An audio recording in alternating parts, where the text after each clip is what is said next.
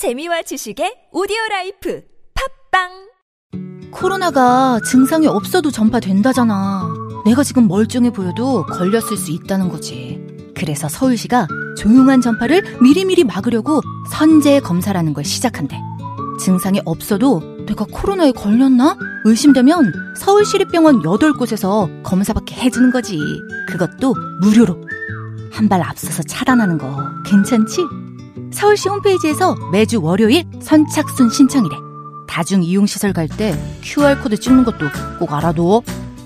서울시의 백신은 변함없이 시민 여러분입니다. 이 캠페인은 서울특별시와 함께합니다. 김 대리, 필 때마다 처음 그 맛이라며?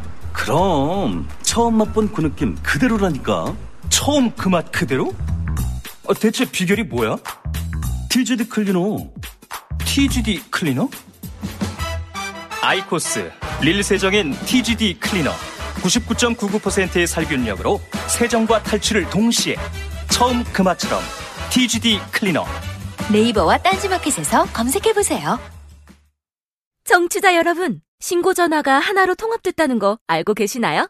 긴급 신고는 112, 119, 나머지 모든 민원 상담은 110으로 통합됐다고요. 긴급 신고는 112, 119, 나머지 모든 민원 상담은 국민콜 110. 110 아시겠죠? 앞으로 모든 민원 상담은 국민콜 110으로 전화하세요. 이 캠페인은 국민권익위원회와 행정안전부가 함께합니다. 아무도 묻지도 따지지도 않고 가입하셨다고요? 보험은 너무 어려워요. 걱정 마십시오. 마이보험 체크가 도와드립니다. 1800-7917 마이보험 체크로 지금 전화 주세요. 1800-7917 이미 가입한 보험이나 신규 보험도 가장 좋은 조건을 체크해서 찾아드립니다. 인터넷 한글 주소 마이보험.com 또는 카카오톡에서 아이디 검색 마이보험을 친구 추가하여 상담하실 수 있습니다.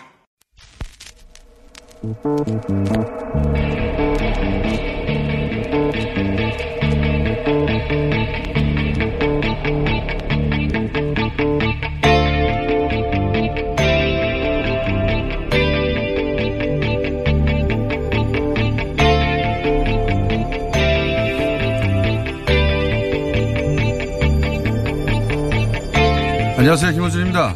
문재인 정부가 이런 성적표를 받을 정도로 국정을 잘 운영했는지 의문이다. 지방선거 다음날 조선일보가 쓴 사설 내용입니다. 적폐 청산이라며 1년 내내 보복만 했고 북미 정상회담은 9.19 합의보다 못한 합의를 잘 됐다고 선전하고 CBID의 근본 원칙도 없고 북한에 돈 퍼줄 계획이나 짜고 있는 정부에게 그런 자격이 있는 거냐며 야당이 문을 닫고 자유한국당에 대안을 제시하지 못했다는 걸 지방선거 패인으로 분석하고 있습니다. 조선일보는 모르고 있는 것 같습니다.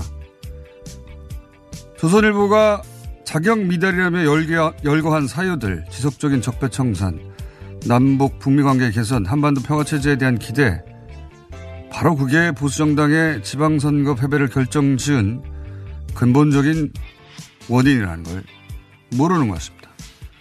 그리고 그렇게 시대를 제대로 읽지 못해 하루가 멀다 하고 남북, 북미 관계가 실패하길 기원하는 부정적 기사를 양산해낸 바로 자신들이 보수정당 패배의 산파 역할을 해냈다는 사실을 아무래도 그걸 모르는 것 같습니다. 이거 다행입니까? 불행입니까? 김호준의 질문이었습니다.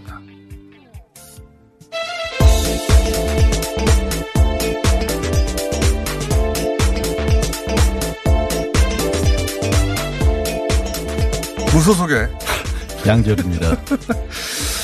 다행입니까? 불행입니까? 뭐가요? 무소속인 게요?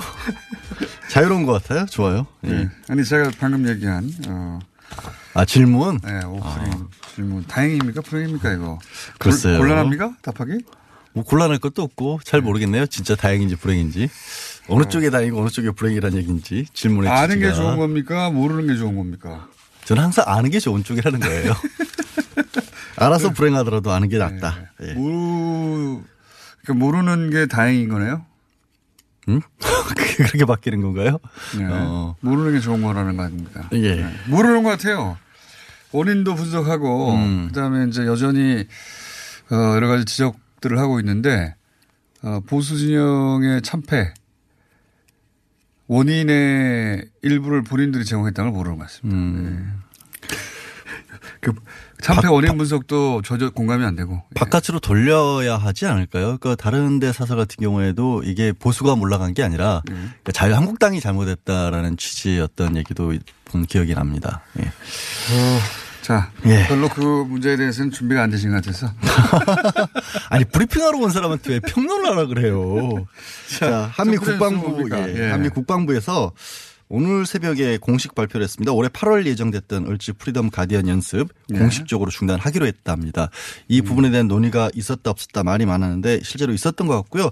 북미 정상회담 일주일 만인데 사실 오늘이 네. 이 여기에 대해서 모, 어, UFG 연습 모든 계획 활동을 잠정적이지만 중단하기로 했다라는 거죠. 이 평화협상이 계속되기는 과정에서 전쟁 연습을 하고 있다라는 게 논리적으로 말이 안 된다라는 거고요. 사실 아시겠지만 이제 이 을지 프리덤 가디언 연습이 실제로 병력이 출동하는 건 아닌데 네. 북한에서 훈련을 할 때마다 굉장히 반대했던 게 이게 명분 자체가 한반도 전면전을 가장한 이 연합훈련 아니겠습니까? 그렇죠. 민관군 합동훈련이고 이 이른바 트럼프 대통령이 본인의 용어라고 얘기했던 워게임, 네. 전쟁 게임이 대표적인 사례라서 이 부분에 있어서 아마 중단을 한 것으로 보입니다. 이게 이제 그 어, 한미 연합훈련 이렇게 말하니까 다 기동훈련인 줄 알 거예요. 기동훈련이라는 게 우리가 이제 흔히 뭐 한미 연합훈련을 한다 그러면 화면이 항상 미군이 아, 뭐 예. 막 장갑차 타고 탱크 타고 우리도 뭐 물자 막 상륙하고 예, 막뭐 폭탄 물- 터지고 물자 옮겨 폭탄 터지고 그것만 생각하시는데 네. 예. 그 그런 실제 기동 훈련이 아니고 이거야말로 그 워게임이죠. 네, 트럼프 컴- 대통령이 얘기한 컴퓨터 게임이에요. 쉽게 컴퓨터 말해서 우리 하는 겁니다. 전쟁 게임 좋아하시는 분들이 있지 않습니까? 예. 그거를 실제로 하는 건데 문제는 그 과정에서 두 가지 의미가 있다고 하더라고요. 우리 쪽에 남측의 그 민관 관 일반 네. 관서도 동원이 돼서 북한과의 충돌에 대비한 상황에 다 점검하는 것도 있고 네. 두 번째는 미군도 항상 교체가 되잖아요. 지휘관들이 네. 그 지휘관들에게 한반도 상황을 브리핑해 주는 역할도 하고 있다고 이게 하더라고요.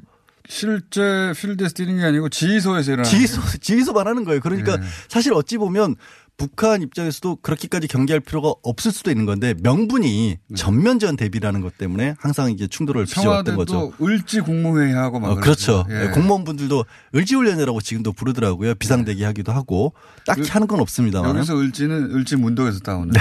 예. 여하간 그 한미 연합 훈련 중단돼 가지고 지금 뭐 군인들이 탱크 타고 어 또는 뭐 트럭 타고 막 움직이고 포 쏘고 이런 훈련이 다 중단돼서 어떡하냐라고 생각하시는 분들일 텐데 그건 아니라는 겁니다. 예. 네, 그건 아니고. 그거는 독수리 훈련입니다. 예, 예. 그건 아니고 3대 훈련이 키 리졸브 연습 그리고 독수리 훈련이 있는데 실제 독수리 훈련만 병력과 장비가 움직이는 TV에서 많이 보셨던 그 장면이 있는데 리졸브도 또이 지휘소에서 하는 워게임이에요. 네. 예.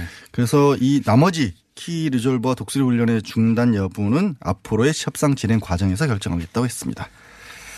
자, 그러니까 뭐 너무 걱정하지 마시고 어, 불안 그아 불안해하시는 분들이 있을까봐. 예, 연령대 높으신 분들은 이런 훈련이 점점 줄어들고 불안해하시는 분들이 있을 수 있는데 어, 그 흔히 생각하시는 그런 훈련이 아니다 이게 음. 컴퓨터 워게임이다 말씀드리고 여하간 지금 어, 여기서부터 추려서 실제 상호 군사적 위협이 될 만한 것들은 이 국면 하에서는 안 하겠다는 거죠 지금. 어제 네. 미국 이제 폼페이오 국무장관이 기자회견을 가져서 추가적으로 얘기한 게 네. 비핵화와 관련해서 그 지난 일주일 전에 북미 회담에서 또 정전협정과 관련돼서 비핵화가 이루어지면 정전협정 자체를 전면적으로 바꿔서 한반도 평화 정책을 하는 방안을 어 얘기를 했다 논의를 하고 있다라고 밝혔고 조만간 다시 북한으로 가신다고 합니다. 그러니까 트럼프 대통령이 워게임이라고 한 것은 매우 정확한 용어를 사용한 겁니다. 네. 예. 그러니까 본인 용어라고 강조를 했고 북한에서는 근데 이제 북한에서 자신들이 이 워게임의 중단을 요청해 달라고 했다라고 보도를 했었고 중국은 중국대로 우리가 쌍중단 전략의 하나로서 양쪽의 중단을 요청을 했기 트럼프 때문에 대통령은 본인이, 예. 북한도 본인이, 중국도 본인이. 예, 그렇죠. 예. 예.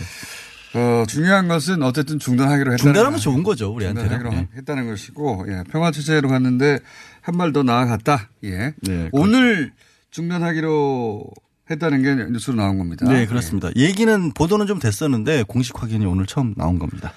자, 어, 어쨌든 걱정하지 마시라. 네. 대포 쏘다가 안 쏘는 게 아니다. 예. 자, 안심하고 국내 문제로 가보겠습니다. 자, 두 번째 뉴스는요. 예, 자유한국당이 어제 오전에 이제 김성태 현재 당대표 권한대행을 맡고 있죠. 원내대표. 여기서 을지가 을지문덕에서 나온 거 아셨습니까? 알았죠. 아, 군사 훈련인데 오래된 얘기예요, 이건. 몰랐던 표정인데. 을지로에 사는 훈련인데 혹시 아시는가요, 혹시? 아, 민간군 전면 합동 훈련이라고 제가 브리핑을 해 드렸는데 무슨 말씀이세요? 얼굴은 얼, 을지로가 써 있는데. 믿을지 드리겠습니다. 자, 알겠습니다. 그 별것도 아닌 거 가지고 괜히. 갑자기 자. 모르는 얼굴 표정이어 가지고. 네, 제 표정이 졸려서 그래요, 아침이라. 자, 자유한국당 어제 김성태 당대표 권한대행 중앙당 해체를 명분으로 들고 나왔습니다. 네. 일단 셀프 혁신안인데 중앙당의 기능 축소 그렇게 해서 원내 중심 정당으로 바꾸겠다. 동시에 이른바 구태청산 테스크포스를 가동하겠다. 그리고 혁신 비상 대책위를 구성해서 당명도 바꾸겠다. 네. 이렇게 나왔는데 이 두 가지 문제가 나왔던 겁니다. 여기 크게 대해서는 이게 전혀 새로울 게 아니지 않느냐. 원래 이 논의 자체는 그동안 항상 문제가 있을 때마다 나왔던 것이고 또 사실 바른미래당 창당하는 과정에서 나왔던 얘기들과 거의 비슷한 얘기들도 있다. 이게 자유한국당 역사로 따지자면 2012년에 어, 한나라당에서 새누리당을 바꿀 때 딱 했던 게 이겁니다. 당명을 바꾸고 색깔을 바꾸고 원내 정당으로 거듭나겠다. 비대위 체제 똑같아요. 정확하게 똑같은데 중앙당 얘기도 그때 나왔었고 이게 중앙당 처음에는 중앙당 해체란 얘기를 용어로 쓰는 바람에 그게 또 논란이 일어났는데 백프리팅에서 해체는 아니다라고 말을 좀 바꿨고요. 근데 이게 중앙당 해체가 아니라도 당을 좀 조직을 줄이겠다. 본인 표현으로 이제 10분의 1 가량으로 당 조직을 줄여서 원대로 많이 흡수하겠다고 했는데 그렇게 될 경우는 사실 극단적으로 당직자들은 일자리를 잃게 되는 거잖아요. 네. 근데 그런 일을 지금 권한대행이 결정할 사항이냐. 라고 내부에서 문제가 문제가 제기가 된 거죠. 왜냐하면 테스크포스를 가동하고 혁신 비대위를 구성한다는 얘기를 왜 권한대행이 중심이 돼서 얘기를 하느냐. 물론 뭐 본인의 말로는 외부 인사를 영입해서 혁신 비대위원장을 맡기겠다라고 했지만 여전히 권한대행이 그런 식으로 행사를 하겠다는 건 자기 뭐 입맛에 맞는 사람들 그 당이 어지러움을 틈을 타서 결국에는 당권을 장악하겠다는 게 아니냐라는 얘기가 나온 거죠. 그게 이제 뭐 중앙당 해체는 뭐 여의도에 있는 분들은 다 이게 레토릭이라는 건 다 알죠. 왜냐하면 중앙당사는 어떡합니까 그러면 중앙당사는 그러면 국고 반환해야 돼요. 임대하는 예, 거죠. 국고 법, 어, 국고 반환해야 한다는 얘기는 건물이 없어진다는 얘기입니다. 이걸 어, 할 리가 없고요. 예. 그리고 원내 정당이 되겠다는 얘기는 무슨 얘기냐면 어, 의원 중심의 정당. 그래서 어, 정책 중심, 뭐 자율성이 높아진 정당, 뭐 이런 좋은 의미입니다. 네. 좋은 의미인데 좋은 말을 했다는 거죠. 예. 그러니까 좋은 의미인데 문제는 이런 거죠. 당장 사실 자유한국당 과거의 새누리당 같은 경우도 다른 정당에서 좀 부러워했던 게 당직 그 시스템이라고 해야 될까요? 이게 구성이 워낙 잘 돼 있어서 네. 바깥에 나오는 국회의원들의 실제로 일을 하거나 선거에서 뛸 때도 당의 지원이나 이런 부분이 다른 당보다 훨씬 효율적으로 잘 이루어진다. 조직력이라고 예. 이렇게 튼튼하다고 했는데 그러면 일을 열심히 했던 것은 당직자들인데 네. 살아남는 건 결국 국회의원들이 잘못하는 바람에 당직자들은 줄이고 국회의원들끼리 알아서 살겠나느냐. 그리고 자유한국당은 그 지역 자치위원들이 이번에 처음 민주당이 역전됐지. 네. 지난 세월 한 번도 그 자치위원회에서 일당을 놓친 적은 없어요. 그러니까 당협 수에서. 원회에서는 한 네. 번도 놓친 적이 없기 때문에 그런 반발이 바로 나오고 있는데 근데 이제 이게 줄어들다 보니까 어 그런 측면도 있었겠죠. 예, 관리할 대상도 좀 줄어들고 비용 절감의 필요도 좀 있었을까요? 예. 아니면 여하간 항상 나왔던 얘기를 다시 한번 반복했는데 여기서 어 그렇게 당권을 잡고 특정 세력이 지금 당을 자기들이 원하는 데 끌고 가려고 하는 거 아닌가라는 의구심을 가진 분들이 그건 안 되지 하고 이제 뭐 당 중진들도 그렇고 그러니까 당 내부에 말씀드린 당 조직위 내에서도 뭐 혁신위원회를 오히려 만들어서 나가야 될 사람이 아니냐 김성태 원내대표가. 한때 이제 자유한국당 패배 직후에 내부에서 만들어진 것으로 추정되는 문건 내에 이번 선거에 패배를 묻는 뭐 오적 이런 사람들을 꼽기도 했지 않습니까? 항상 그런 거 나옵니다. 네, 거기서 이제 김성태 원내대표 들어가 있으니까 오히려 책임져야 될 사람 아니냐라는 얘기가 재선 의원 거죠. 15분, 어, 이분들이 다 친박인지는 모르겠으나 소위 과거의 친박으로 불리던 분들도 어, 이대로 우리가 물러설 수는 없다는 뭐 하여튼 여러 세력들이 지금 암중 모색하는 가운데 예. 어, 원내대표이기 때문에 권한대행으로서 이런 발표를 했는데 여기 반발하는 사람들이 있다. 예. 뭐 알겠습니다. 선거를 크게 지고 나면 항상 이런 일이 있죠. 근데 예. 실제로 김성태 원내대표가 그러면 당권을 장악할 의지가 좀 있다고 보세요? 그 전당대회 나가겠죠. 지금 당 대표의 가능성이 지금으로서는 가장 높은 가장? 높으니까? 네, 지명도도 있고. 그럼 내부 반발이 나오는 것도 나름 타당한 이유가 있네요. 어 그러니까 이제 선거가 지면 권력 투쟁이 더 강해지죠. 오히려? 네, 오히려. 바깥에서의 기대와 예. 이건 전혀 뭐 다르게. 어느 정도나 마찬가지입니다. 예, 이런. 이야기들은 한동안 계속 나올 수밖에 없고. 예. 다른 당 얘기도 해보죠. 그러면 잠깐 예. 바른미래당 같은 경우도 이제 비상대책위원회가 꾸려졌지 않습니까? 현재 김동철 원내대표가 비대위원장을 맡고 있는데 자, 어, 바른미래당이 가장 어떻게 보면 성적이 안 좋다고 볼 수 있기 때문에 여기서 자영 그 정기당보다 성적이 안 좋아요, 사실은 지방선거에서. 지방선거만 넣고 보면 예. 그래서 언론에서 특히 자유한국당하고 통합하는 게 아니냐. 아니면 음. 일부는 또 민주평화당으로 돌아가는 게 아니냐. 뭐 소속돼 있던 그런 추정은 대부분의 그 기자들이나 여의도에 있는 분들이 하겠지만 뭐 그냥 일반, 일반 시민들도 당연히 국민들도 다 당연히 네. 하는 생각인데 이걸 인정할 리는 없죠. 예. 예, 굉장히 무책임한 추측성 보도에 심히 유감이다라고 이제 김동철 원내대표가 밝혔고요. 우리는 분명히 원조 적폐 정당이 자유한국당을 대체하게 만들어준 중도개혁 정당인데 어떻게 돌아가느냐. 그리고 민주평화당은 지역 정당이다라고 못을 박았습니다. 이게 못이 박히는 건지는 잘 모르겠습니다. 하여튼 그렇게 말씀하셨습니다. 아니, 그 기자들의 관용적인 표현 못을 박았다고. 예, 예. 그렇죠. 기자 단정적으로 얘기했다 이런 뜻인데 음. 예. 바른미래당이 적은 의원 수에도 불구하고 이제 존재감 기대감이 있었던 거는 결국은 그 자유한국당에 비해서는 미래 가치가 높은 잠재적인 대선 후보가 있지 않느냐 이것 네, 때문에 안철수 후보라는 거죠. 유승민 안철수 전 대표 두 분이 이번 지방선거에서 타격을 입었죠 사실 정치적 타격을 어, 누가 더 큰 타격을 입었다고 보십니까? 글쎄요. 큰 타격, 당장의 타격은 안철수 전 후보가 더 입지 않았을까 싶습니다. 예. 뭐 어쨌든 현직도 아니고 의원도 아니시고 본인의 표의 확장성을 계속 주장해 왔는데, 어, 그래서 당연히 본인은 2등, 최소한 2등, 혹은 뭐 당선 가능하다고 스스로 믿었던 것 같고, 그런 믿음이 있어야 원래 선거를 치러요. 그러니까 믿었던 자체는 저는, 어, 조롱의 대상이 아니라고 봅니다. 근데 또, 또 조롱할 건 아닌데 이번에 예. 이제 윤여준 전 장관 같은 경우도 언론과의 인터뷰를 통해서 이번에야말로 물러날 때가 됐다라는 식의 또 얘기도 나오고 있고 일단 물러나는 제스처를 취하는 게 필요하지 않을까 생각이 드는 게 한국 정치에서는 물러났다가 다시 나오기도 하잖아요. 근데 어, 안철수 대표는 데뷔 이후에 어, 물러서는 모습, 그러니까 어, 나아갈 때 물러설 때가 있는데 대선 후에도 계속 나아가기만 해왔잖아요. 이때까지. 그러니까 물러설 거였으면 말씀하신 것처럼 지난 대선 이후에 물러섰다가 오히려 지방선거 앞두고 복귀를 했었더라면 이번보다는 성적이 낫지 않았을까 하는 뭐 어차피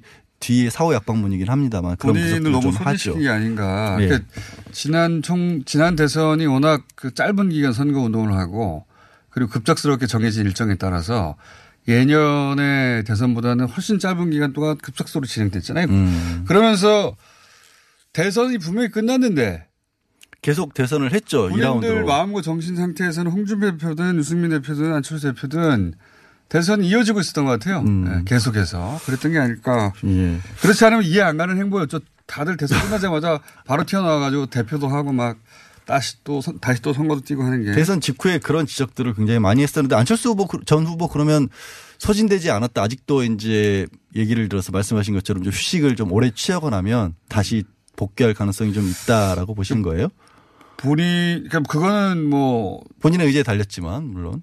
본인의 의지만이 아니라 불러줘야 되는 거죠. 아. 이런 정도의 레벨의 정치인들은 결국은 한번 물러났다가 다시 나오려면 상황이나 시대가 불러줘야 되는데 모르겠습니다. 어쨌든 지금 현재는 본인의 능력보다는 효용을 굉장히 높이 샀는데 정- 본인은 그렇게 생각 안 하겠지만 정치적 능력이 막 출중하다기보다는 누구도 없는 포지션, 그 음. 효용 가치를 높이 샀는데 시대 정신에 좀 사- 대변할 수 있는 인물로 처음에는 꼽혔었는데 그런 부분을 계속 그렇죠. 그리고 포지션. 그렇죠. 포지션. 이쪽 저쪽도 아닌 어떤 그래서 효용을 높이 샀는데 그게 그 효용 가치가 그렇게 높지 않다라는 게 이번 지방선거에서는 드러난 게 아닌가 싶어서 음. 위기에 처한 것이고 예.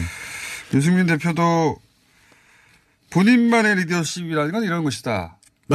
를 보여줄 어쨌든 대표로서의 기회였는데 예. 어, 그게 특별히 없지 아, 않았을까. 아, 아, 유승민 대표만의 리더십. 저는 이게 말을 말씀을 잘못 들어서 어떻게 들렸습니까? 리더십이 없이 본인만의 주장이 있었다는 식으로 그런 부분을 많이 지적들을 했잖아요. 리더십을 보여주지 네. 본인이 못해서. 그렇게 생각하나 보죠. 아, 내가 그렇게 생각하는 게 아니라 언론에서 그렇게 분석들을 많이 하더라고요. 본인 네. 리더십을 보여줄 찬스잖아요. 어쨌든 음, 대표가 됐으니까. 그렇죠. 예. 당 대표가 된 건 처음입니다. 원내대표 있었던 적은 있지만 어, 뭐 한계가 있었겠지만 그 양분돼서 당이 어, 어쨌든 그리고 대구에 묶, 묶인 모습 여전히 뭐 네. 계속해서 선거 과정에서 국민의당 바른정당 출신들 개파 갈등이 다른 게 아니라 대표를 통해서 표출이 됐었으니까 그것도 이번 선거의 패배의 원인으로 꼽히고 있죠. 그리고 저는 이게 큰 것 같아요. 이제 대구에 묶인 모습. 어, 이번 선거 기간도 대구를 가셨거든요. 그래서 그러니까 뭐랄까 본인이 대구 출신이고 대구에서 정치를 시작했고 어 대구로부터 배신자라고 배척받는 음. 것에 대해서 어떤 상처도 있는 것 같긴 한데 이 정도 되면 이제 전국을 대상으로 음, 대선 후보 하신 분이기 때문에 오히려 예. 좁혀졌다. 근데 지역에 묶인 분으로 자꾸 보인다는 게 그게 본인의 한계인데 여전히 대구를 벗어나지 못하고 있는 음, 이미지? 예, 실제 마음이 어떻든 간에. 예, 알겠습니다. 아, 그래서 두, 그 잠재적인 대선 후보가 이렇게 상처를 입은 만큼 이 두 분이 만약에 그렇게 상처를 입으면 바른미래당의 존재 가치가 또 확 떨어지는 그럴 수밖에 없죠. 예, 뭐 당의 못지않게. 혹은 그 이상의 위기죠. 자, 바른 미래당도. 예. 그리고 이제 그러면 이제 문재인 대통령이 어제 어, 수석 비서관 회의를 했는데 수석 보좌관 회의, 수석 보좌관 회의에서 이번 선거에 대한 어, 말씀을 좀 하셨어요. 이번 선거의 의미에 대해서 지역주의 그리고 색깔론 이 분열의 정치가 끝나게 됐다라는 쪽으로 강조를 했고 그러면서 한 얘기가 이제 국정 2년차 사고가 좀 많으니까 이런 부분들 경계해라라고 했고 이 뉴스를 사실 꼽은 이유는 이런 얘기도 있지만 조국 민정수석에게 세 가지 당부를 좀 했는데 첫째가 이제 대통령 친인척들 열심히 감시해 달라는 것과 또 두 번째가 청와대와 정부 감찰 악역을 맡아달라. 그런데 세 번째가 좀 특이합니다. 지방 권력이 해이지지 않도록 해달라라고 지금 주문을 하셨거든요. 지방 권력이 막 출범하는 상황인데. 그러니까요. 예. 예, 막 출범하는 상황이고 압승을 거둔 상황에서 지방 권력을 특히 이건 이제 민정수석실에 강조를 한 게 적절했느냐라는 얘기도 좀 나오곤 있긴 합니다만 저도 과거에 이제 변호사협회에서 지방 뭐 자치단체 관련된 문제들을 좀 들여다본 적이 있었는데 생각보다 굉장히 많이 헛소리한 데들이 있거든요. 뭐 감사도 제대로 안 되고 있는 그렇죠. 부분도 있고. 예. 그래서 이번에 이권들이 자꾸 이제 예. 그 사실 기초의원만 하더라도 그 기초의원이 눈에 잘 안 띄시겠지만 어 인허와 할 수 있는 게 굉장히 굉장히 굉장히 많죠. 이건이 끊임없이 끼게 네. 되는데 이게 올라가면 올라갈수록 이건이 규모가 커지고 예. 예. 근데 돈 이제 때문에 사고가 많이 생기죠. 중앙 같은 경우에는 언론도 그렇고 불을 켜고다를 보고 있는데 네. 지방은 쉽게 그것들이 이른바 토착비리라는 게 만들어지기 쉬운 분위기들이 많아서 그 부분을 딱 집어서 강조를 하신 게 어, 좀 이례적이었습니다. 그 이례적이긴 한데 지금 이렇게 압승한 정부에서 필요하다 오히려? 아 그게 아니라 압승한 정부에서 이런저런 걱정하는 거는 그냥 알아서 하게 내버려 두시고 뉴스로 안 다뤄도 됩니다. 우리가 굳이 이것까지 다룰 필요 없어요. 잘하고 네. 있으니까? 잘하고 있어서가 예. 아니라 여기서는 지금 배부른 상태거든요. 배부른 상태에서 여기까지 걱정하는 거예요. 그건 아, 아, 네, 정부에서 알아서 하라고 아, 하고 우리가 걱정할 일은 큰 아니다. 뉴스까지는 아니다. 예, 네. 알겠습니다. 예, 보도 자료용이다 이건. 예, 저는 그렇게 생각이 들고 지금 출범도 안 했는데 그 지방 권력이 부패할 거를 미리 걱정하는 것까지 우리가 뉴스 다룰 필요는 없다. 아, 그만큼 꼼꼼하시다는 거죠. 잘 알아서 하시죠. 예, 알겠습니다. 네. 자, 자, 지금 몇 시간 남았나요? 2분 정도 남았기 때문에 아, 시간 남았나? 예. 예. 어, 어제 제목 정도 훑고 아, 진행을 알겠습니다. 이명희 전 이루재단 이사장, 대한항공 조여, 저 대한항공 이루재단 전 이사장이죠. 네. 다시 영장을 청구를 했습니다. 검찰이 이번엔 출입국관리법 위반 혐의. 뭐, 저는 대한항공 관련 뉴스들 이제 그 소위 그 회장 일가의 네. 뉴스 나올 때마다 물론 이 뉴스는 다룰 만한 뉴스입니다. 예. 그 국적기 그 오너 관련 뉴스는 음. 다른 나라에서 큰 뉴스가 되는데 대한항공 뉴스가 대한항공이 하듯이 삼성에도 했으면 좋겠다. 예. 그 생각을 항상 합니다. 예. 이, 그 원래 그 사회적 분노 총량의 법칙이라는 게 있거든요. 기업 10군데에다가 분노를 나눠줄 수 없어요. 예. 근데 이제 어. 삼성과 관련된 분노를 가리게 하는 효과가 있어요. 음, 실제 예. 의도한 건 아니지만 그런 효과가 있다. 의도한 안 했는지 누가 합니까? 아, 알겠습니다. 어쨌든 그 이 뉴스가 계속 나 굉장히 오래 지속되고 있어요. 이런 관련 뉴스가 네, 뭐 언론들이 좋아할 만한 여러 가지 요소가 있어서 그렇기도 한 것 같고요. 그럼 자연스러운 부분과 아, 억지스러운 부분도 있다. 어, 억지스럽다기보다는 그 뉴스의 안배가 음. 예, 부자연스러운 부분도 없지 않아 있는데 이 정도로 이렇게 어 소위 이제 기업 그 오너 재벌에서 오너 일가에 대한 분노가 기자들 사이에서 그렇게 많다면 음. 삼성 관련해서 바이오로직스를 좀 파고들었으면 아, 좋겠다. 노력을 예, 알겠습니다. 음. 그 노력을 계속 좀 했으면 좋겠다. 그 뉴스 별로 없거든요. 예. 자, 저, 자. 또 남북 평양 통일 농구 대회를 개최하기로 남북이 음, 합의를 했습니다. 가을에서 아, 가을에는 서울에서 개최한다고 합니다. 7월 4일 날 평양에서 첫 남북 통일 농구 경기하고 그리고 나서 통일 스포츠가 농구가 됐다는 게 재밌습니다. 김정은 위원장이 워낙 좋아한다고 알려주셨지 않습니까? 좋아한다고 알려졌는데 좀 특이해요. 특이해요? 어떤 게 왜냐하면 특이해요? 유럽에서 그러니까 보통 이런 경우는 축구가 선택된단 말이죠. 가장 그 저변이 늘- 넓은 스포츠 선택되기 마련인데 음. 농구도 물론 좋아하는 분들이 많지만 축구만큼은 아니기 때문에 이건 이제 개인의 선호가 분명히 들어간 건데 그런가요? 김정은 위원장이 음. 그 부분을 좀 배려를 했나 보죠, 뭐. 그 개인의 선호가 들어간 것까지 이해가는데 김정은 위원장이 왜 농구에 꽂혔을까는 참 그거 그걸 그걸 저기서 생- 생각을 한들 알 수가 아니, 있겠어요? 스위스 스위스가 아니 거, 거기도 유럽은 축구의 대륙이거든요. 축구 강국이긴 한데 김정은 위원장이 유학 가던 베른 가보셨죠? 별은 심심한 예. 동네죠. 예, 심심한 조그맣고. 동네고 거기 조그맣잖아요. 예. 축구할 만한 땅이 없어요 거기는. 아니 그 아니에요. 그거 좀만 나가면 유럽은 항상 축구 경기장이 있는데 그 개인들이 저 저 아마추어들이 뛸 수 있는 이때가 생각해 보니까 나- 마이클 조던이 전성기였던 때가 아니었을까 기억이 나요. 예. 그래서 데니스 로드만과 이런 사람들을 좋아하는 네, 건가요? 그러면서 어, 혹은 80, 슬램- 80년대 후반? 슬램덩크라는 만화 있지 않습니까? 강백호?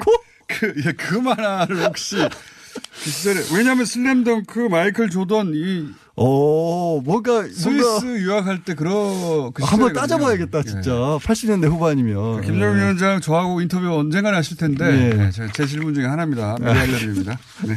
알겠습니다. 오늘 여기까지 하겠습니다. 예. 휴가 잘 가세요. 네. 뭐 굳이 안 오셔도 되고요. 얼른 예. 들어가십시오. 예. 안녕하세요. 저희는 네이버 카페 두 바보의 재무설계 이야기를 운영하고 있는 방가 이가입니다. 재무 설계라고 하면 돈이 많은 분들만 받는 서비스라고 생각하시나요? 그렇지 않습니다. 사람마다 꿈의 크기가 각기 다른 만큼 그에 꼭 맞는 계획을 세우는 것이 재무 설계입니다. 꿈에 한 발짝 더 다가가실 수 있도록 당신만의 재무 맞춤 옷을 디자인해 드리겠습니다. 우직하고 정직하게 일하는 친구 두바보를 네이버에서 검색해 주세요. 이거 차량용 핸드폰 거치대야? 응, 조인트라고 투임에서 새로 나왔는데 얼마나 편한지 몰라. 동생은 인터넷 강의 볼 때 태블릿 거치대로 쓰고 우리 엄마는 요리할 때 레시피 보는 용도로 쓰기도 해. 조인트라고? 응, 우리 아빠는 골프 스윙 연습할 때도 셀카 거치대로 쓰시던걸? 그러면 나도 헬스 할 때 셀카 거치대로 쓸 수 있겠네. one, two, three 할 때 투, 힘 세다 할 때 힘, 투, 힘. 네이버에 투 힘을 검색해보세요.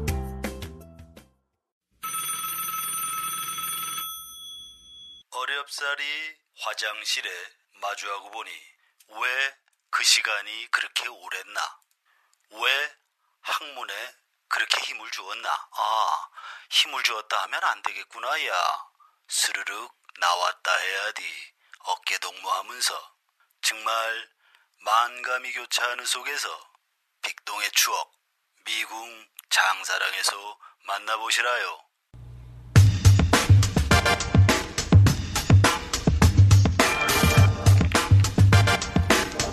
뉴스공장 최초로 2부에서 저희는 2부가 메인이거든요. 2부에서 축구 이야기를 좀 해보겠습니다. 어제 러시아 월드컵 첫 번째 경기 스웨덴전이 있었습니다. 예.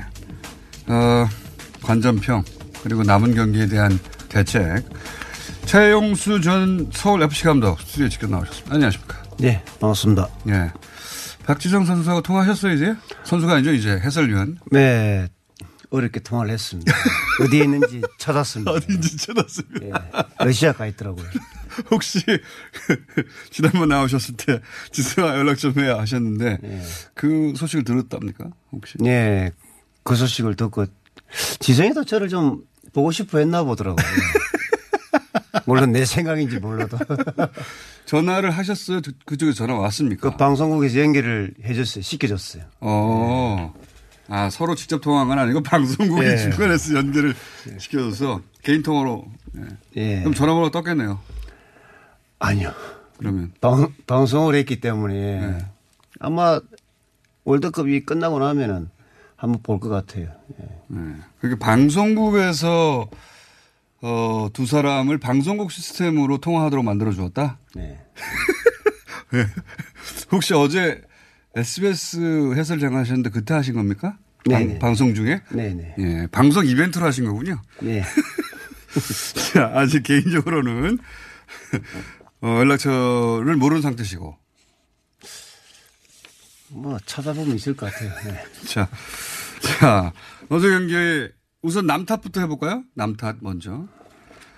그 선수의 눈으로 볼 때 말이죠. 선수의 눈. 일반인들은 이제 잘 볼 수가 없으니까 선수의 눈으로 볼 때 어제 심판이 객관적으로 아무 문제가 없었습니까? 조금 그렇게 일방적인 이런 편파성은 그렇게 안 보였지만 예. 그래도 이 축구를 잘 모르는 일반인도 약간 좀 그러니까 의구심이 들 예. 정도로. 예. 그런데 이제 본인이 보시기에는. 예, 제가 봐도 조금 어제는 좀 약간 경기 흐름을 끊는 부분이라든지 예, 불필요한 파울에서 자꾸 상대 쪽으로 예, 이런 준다는 이런 걸 봤을 때 좀 약간 어, 어, 이상한데? 예, 좀 그런 생각은 보면서도 들었습니다. 음, 그 일반인들이 느낀 게 그냥 단순히 축구를 몰라서 어, 감정이입을 너무 많이 해서 그렇게 느낀 게 아니라 네. 예, 선수 출신들이 볼 때도 저, 저 굳이 예, 경기를 끊지 않아도 될 상황에서 음. 이 리듬을 흐름을 탁탁 끊는 경우가 좀 몇 차례 있었어요. 그게 우리 쪽에 그- 예, 예. 리듬을 탈 때 끄는 경우가 몇번 그렇죠. 있었다. 예, 예. 아, 맞군요. 그 심판 얘기 많이 했거든요. 근데 이제 또 원래 지는 경기는 심판 얘기가 나오잖아요. 이게 남탓하느라고. 그래서 이게 그런 건가 아닌가 몰라서 여쭤본 건데 그, 그 분명히 선수들이 보기에도 어, 그 이렇게 끊을 필요는 없는데 하는 대목들이 있었다는 거죠. 그렇죠. 선수들도 예. 어, 많은 이 핑계거리 중에 예. 가장 이좀 첫 번째가 예, 첫 번째가 심판 탓이죠. 예. 아, 오늘 심판이 정말 좀 완전히 상대 쪽으로 가는 바람에 우리가 힘들었다 막 예. 그렇긴 한데 어 이제 선수도 아니고 그렇죠. 예, 이제 감독 나이 되셨고 했으니까 뭐 조금 더 객관적으로 보셨을 거 아닙니까? 어쨌든 네. 심판이 그 뭐 심판이 우호적이어도 안 되고 그 다음에 우리한테 어 이렇게 편파적으로 돼도 안 되는데 여하간 결과적으로는 우리 흐름을 끊는 경우가 더 많았다. 아마도 뭐 고의성을 떠나서 아마 그 주심의 개인 역량이지 않나 싶습니다. 예. 그렇게 볼 수도 있는 거고요. 어쨌든 어, 심판이 우리한테 도움은 안 됐다는 거고요. 네. 자, 어, 본인이 국가대표 감독이라면 예, 어제 물론 본인이 국가대표 감독이 될 가능성이 현재로서 있습니까? 희박하죠. 그 얘기는 다시 하기라고. 어쨌든 본인이 만약에 이번 대회에 국가대표 감독이라면 왜냐면은 서울 FC 시절에 성적 남기셨잖아요. 예. 우승도 하고 예, FA컵도 우승하셨고 어, 아시아 챔피언스 리그에서 준우승 하셨던가요? 네. 예. FC 그러니까 서울 FC로는 최고 성적 아닙니까 그게? 네, 뭐 좋은 그런 추억들이 많, 많았죠. 네, 예. 좋은 기록을 남기신 분이 그러니까 감독으로서 역량은 입증된 분이에요. 예. 그래서 제가 여쭤보는 건데 국가대표 감독 되기는 어렵지 않을까 싶긴 하지만 박지성 해설위원 전화번호도 모르고 이경래가 덜진 않은 것 같아요. 근데 그 감독을 해보신 분으로서 네. 국가대표 공격수 최전방 공격수를 해보신 분으로서 어제 선수 기용에서 아 여기는 좋았어. 혹은 나라면 이렇게 안 했어. 물론 스타일이 다르니까요 감독마다. 네. 그런 가정을 하고 한번 네, 사실 제가 물론 신 감독님이 뭐 최선의 선택을 하셨겠지만 신 감독님은 아시아 챔피언스리그 우승도 한 분이고. 네, 네, 네. 예. 아무래도 최영수 감독은 우승을 근데 못했죠. 아, 저 오늘 기분 좋게 아침에 나왔는데 왜, 그- 왜 그러십니까? 어쨌든 본인이 예. 이번에 국가대표 감독이었다. 되게 조금 이런 스웨덴, 멕시코, 독일 세 팀을 딱 놓고 봤을 때 과연 어디에 우리 우리가 예. 일승에. 이 일승의 이 제물로 삼아야 될지 저는 네. 사실 뭐 객관적으로 다 스웨덴이지 않나 싶습니다. 네. 어제 경기를 봐도 어 모두 1팀 아니더라고요. 조금 막 조금 우리보다 조금 나은 듯 나은 듯 보이지만 우리가 결코 물러서서까지 그렇게 소극적으로 경기를 해서는 안 된다고. 봅니다. 예. 음.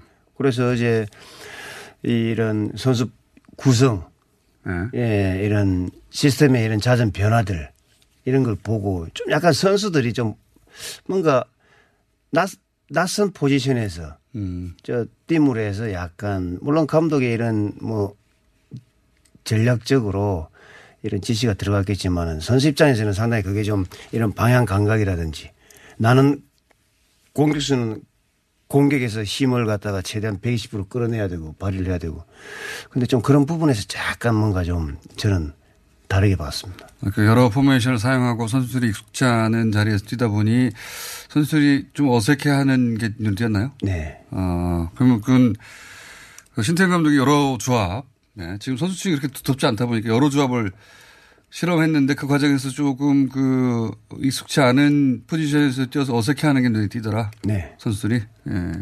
선수 기용의 측면에서는요.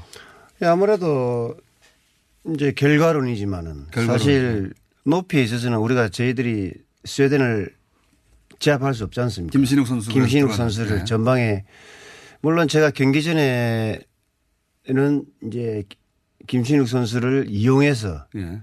양측면 손흥민, 황희찬이라든지 구자철, 이재성 이런 이선에서 상대 배후로 침투하고 second ball에 대한 그런 적극적으로 좀 그런 걸 예상을 했었는데 음. 어, 너무 이 433의 공격수의 three top이라는 거는 유기적으로 포지션 체인지를 하면서 좀 상대를 흔들면서 어, 이런 공간이 나왔을 때는 정말로 침투할 수 있는 그런 상황을 만들어야 되는데 좀 약간 너무 피동적으로 움직이지 않았나 그런 생각이 들어요. 사실 신욱이가 어, 할 수 있는 거는 양 측면에서 크로스 그리고 볼을 잡아서 이런 연계 플레이 이런 걸 바랄 수 있는데 좀 더 저는 손흥민, 황희찬 지금 상당히 자신감도 붙어 있고 그리고 유럽 선수들하고 많이 해봤기 때문에 그게 아마 본인들이 두렵거나 그러진 않았을 거예요. 예. 그래서 우리가 그러면 그 선수들이 재기량을 못했던 건 우리가 그 수비선 한 15분인가요? 지나와서 뒤로 확 당겼잖아요. 아래로 내렸잖아요. 예, 예, 예. 그거는 밀려서 내려갔다기보다는 어느 시점부터는 감독의 선택으로 내려간 걸로 보이던데. 뭐 지시가 들어갔는지 음. 예, 상대 이런 빌드업을 하는 데 있어 가지고 우리가 전체적으로 같이 이렇게 압박을 못 했다든지 네. 그러다 보니까 자꾸 물러서는 형태 속에서 이제 계속 예. 한 15분까지는 우리가 주다가 그다음에 계속 네. 밀렸잖아요. 예. 초반 흐름을 우리가 좀 더 더 계속 가져갔더라면 혹은 엎치락 뒤치락 해야 되는데 예. 밀리기 시작하는 내내 밀려서 밀리고 나서는 예. 골 먹고 난 다음에 잠깐 상대가 봤을 때 우리가 쓸 수 있는 전략은 딱 하나 선수비 후역습. 예. 예, 그걸 선수들도 그쪽 코치 감독도 파악을 해- 했을 거예요. 예. 예. 근데 전반전에 역습 장면에서 우리가 몇 차례 좋은 장면이 있었는데 역습이라는 거는 사실 상당히 이런 정확한 판단, 이런 속도, 예, 이런 뭐 방향성 이런 것도 좀 훈련을 통해서 이렇게 좀 약속된 플레이가 나와야 됩니다. 예. 쉽게 역습이 될, 역습을 할 수 있겠지만은 그게 그렇게 쉬운 그건 아니거든요. 그 그러면은 그 선수 기용에 있어서는 아 이 선수 나라면 기용하지 않았다거나 혹은 후반전에 조커로 투입했다거나 하는 선수가 김진욱 선수예요? 기량의 문제가 아니라 본인의 선- 네네네. 물론 본인의 김신욱 선수는 워낙 검증된 선수고 사실 전략적으로 이런 높이에 있어서는 우리가 높이보다는 우리가 잘할 수 있는 상대 배우를 침투 능력이 뛰어난 높이는 소- 뭐 예. 스웨덴이 높, 아유, 높죠. 김- 다 높죠. 김신욱 같은 선수가 한두 명이 아니지 않습니까? 거긴 다 김신욱 아닙니까? 예, 예, 예. 높이로 따지면 예. 보니까 김신욱 선수가 다 그냥 평범한 키더라고요. 거기는. 예. 예. 그리고 433의 공격형 미드필더 구자철, 이재성. 음. 최근에 지금 이재성 선수가 어, 양 오른쪽 측면에서 상당히 김신욱 선수와 좋은 이런 콤비네이션 플레이를 많이 했는데 네. 좀그그 친구의 그런 장점을 조금 예, 못 살린 것 같습니다. 어, 어, 그리고 이제 그 방금 말씀하신 뒤로 물러선 거 아니냐. 네. 맞부딪혔어야 된다 이런 말씀이신 거죠? 네, 사실 조금 우리가 제가 늘 했던 얘기지만은 우리 국민들이 원하는 거는 그거지 않습니까? 질 때 지더라도 한번 네. 정말 한번 물러서지 않고 한번 해볼 때까지 해보고. 예, 네. 그걸 원하고 또 좀 그런 부분에서 아 이게 조금 이런 전략적으로 좀 접근을 좀 너무 아쉽지 않았나 하는 생각이 들어요. 본인이었다면 어떻게 했을 것 같습니까? 아마 물론 90분 동안 이 압박을 할 수는 없습니다. 축구라는 게. 네. 그 체력을 유지할 수도 없고. 근데 이제 뭐 이렇게 약속된 그 시간대 따라서 지시가 들어가서 네. 이제 이 시간대는 정말로 거침없이 압박을 시도하고 또 상대의 그런 템포에 따라서 좀 약간 이제 물러서서 할 때도 있고 좀 그걸 유기적으로 좀 했- 했었더라면 근데 너무 시작부터 15분 동안 흐름은 좋았는데 그러다 보면은 거기서 상대 지역에서 우리가 파울 얻을 수, 얻을 수도 있고 또 이좀 상황을 많이 만들 수 있었는데 좀 그런 부분에서 너무 이 너무 일찍 일찍 수비 라인을 내리지 않았나. 예. 그 본인이 감독이었으면 계속 밀어붙이라고 했을 것이다. 그렇죠. 이 초반 흐름, 이 축구라는 게 이 수세 공세 싸움인데 공세로 들어갈 때는 거침없이 정말로 뒤를 생각해서는 안 됩니다. 거기서 두드리고 정말로 상황을 만들고 거기서 이제 딱 예를 들어 마무리가 저쪽이 됐- 잘해서 밀리는 건 어쩔 수 없지만 그렇죠. 우리가 전술적으로 물렀을 필요는 없었다. 사실 이제 전반전에 상당히 뭐 템포도 좋았고 선수들의 초반에는 그런 나쁘지 않았죠. 예, 이 몸놀림도 좋았는데 네. 예, 그게 90분 동안 지속적으로 될 수는 없겠지만은 그래도 그 끝까지는 한계까지는 좀 해보고 예. 그런 아쉬운 점이 있다. 골키퍼 어제 상당히 조현우 선수. 어 저는 약간 좀 어, 기대 반 우려 반 예? 했었는데 네. 아 그런 이런 처음 그 선수의 이런 장점인 반사신경 네. 예 이런 게 너무 오 정말 뛰, 뛰어났던 것 같습니다. 단점은 경험 부족이었을까요? 우려는 왜 하셨습니까? 그렇게 잘할 선수를. 아 저는 그 아무래도 상대 이런 높이에 있어서 아 키가 상대적으로 작습니까? 제공권 부분에서 조금 우려를 했었는데 아 키가 좀 축에 속하나 네, 보죠? 예, 그렇죠. 근데 어유 이 보니까 뭐 크게 그게 문제가 되지는 않더라고요. 오히려 대성공이었어요. 예, 예, 예. 자, 어, 이건 다 결과론이기 때문에 지금 해봐야 소용없는 얘기고 진짜 중요한 얘기는 어, 남은 경기 멕시코 보셨는데 전력이 꽤 꽤가 아니라 굉장하지 않습니까? 네. 지금까지 정말 월드컵 이렇게 경기를 보면서 정말로 이 독일과 멕시코전 경기를 보면서 아, 너무 경기를 흥미롭게 봤고 야 사실 독일이 한두 골 정도로 쉽게 이기지 않을까 했었는데 야 축구는 저렇게 저런 이 투사의 그런 자세로 선수들이 정말로 전체가 똑같이 압박을 하고 한 발짝 더 뛰고 거칠게 또 영리한 그런 뭐 지능적인 플레이도 많이 했었고 상당히 멕시코가 이 너무나도 이 의외의 그런 경기를 했던 것 같아요. 우리가 멕시코가 붙으면 어떻게 될까요?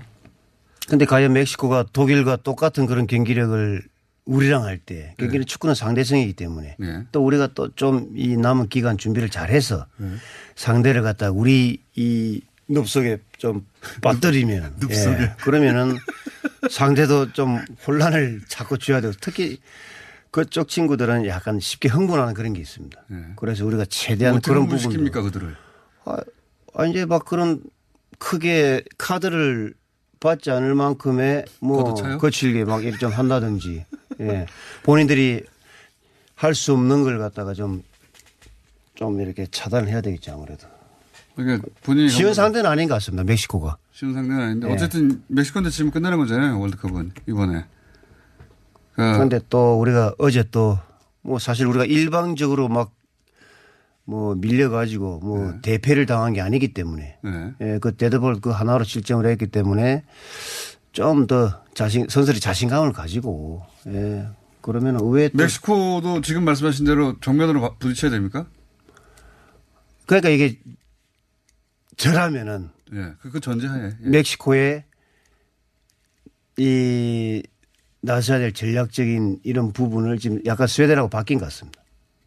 예. 그런 제공권에서 멕시코 선수들이 그리 크지는 않지 않습니까? 네.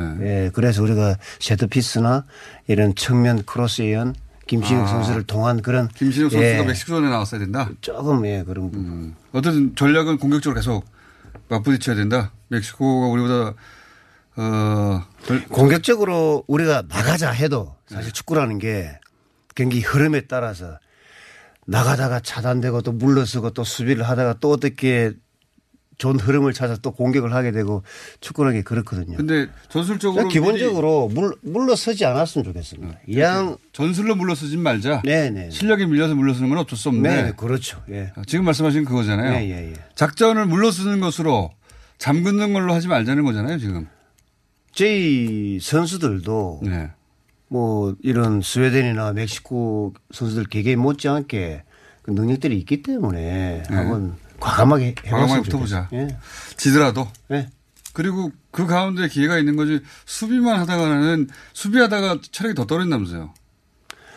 어제 전반에 사실 우리가 라인을 딱 내리고 상대는 상당히 경쾌하게 볼을 갖다가 이 경기 쉽게 했죠. 회전을 쉽게 좌우로 측면에 또 백패스하고 상당히 그게 스웨덴 쪽에서는 호흡을 하면서 좋은 찬스를 다 엿볼 수 있는 좋은 타이밍을 잡고 가는 거예요. 그런데 우리는 볼을 쳐다봐야 되고 사람 빠져가는 상대 선수들을 체크해야 되고 그러다 보니까 이 정신적으로 육체적으로 점점 점점 체력적으로 상대한테 갖다 줄 수밖에 없는 거죠. 제가 걱정했던 부분이 그런 부분이었던 겁니다. 독일은 어떻습니까? 어. 무슨 작전이 필요합니까? 감독이라면. 독일은 뭐 정말 세, 세계적인 팀이고 예, 거의 뭐 우선권에 근접해 있는 팀이지만 독일이 1승 재물이라고 하셨는데. 예, 사실 요 최근에 평가전 예. 그리고 이 지난 멕시코전 약간 좀 그 패턴을 너무 오랫동안 해오다 보니까 상대팀한테 간파를 당한 것 같아요. 감독도 12년 됐죠. 사실 멕시코전 할 때 몇몇 선수들 빼고는 뭐 거의 변화가 없었어요. 예. 해볼 만하다. 이제 뭐 물러설 데가 없는데 해야죠. 예. 그러면은 1승 재물은 멕시코고 독일은 무승부 정도 전략으로 나갑니까? 본인이라면? 아니죠. 무조건 이승? 이기기 위해서 우리가 경기를 준비를 해야 되고 이기기 위해서 우리가 붙어야 됩니다. 그랬을 때 뭐 운이 좀 따랐을 때는 진짜로 성점을 가져올 수 있는 거고. 아, 이게 이제 선수들 힘 빠질까봐 네, 독한 소리를 잘 못하시네. 월드컵 끝난 다음에 한번 다시 모셔야 될 것 같네요. 최욱 감독이었습니다.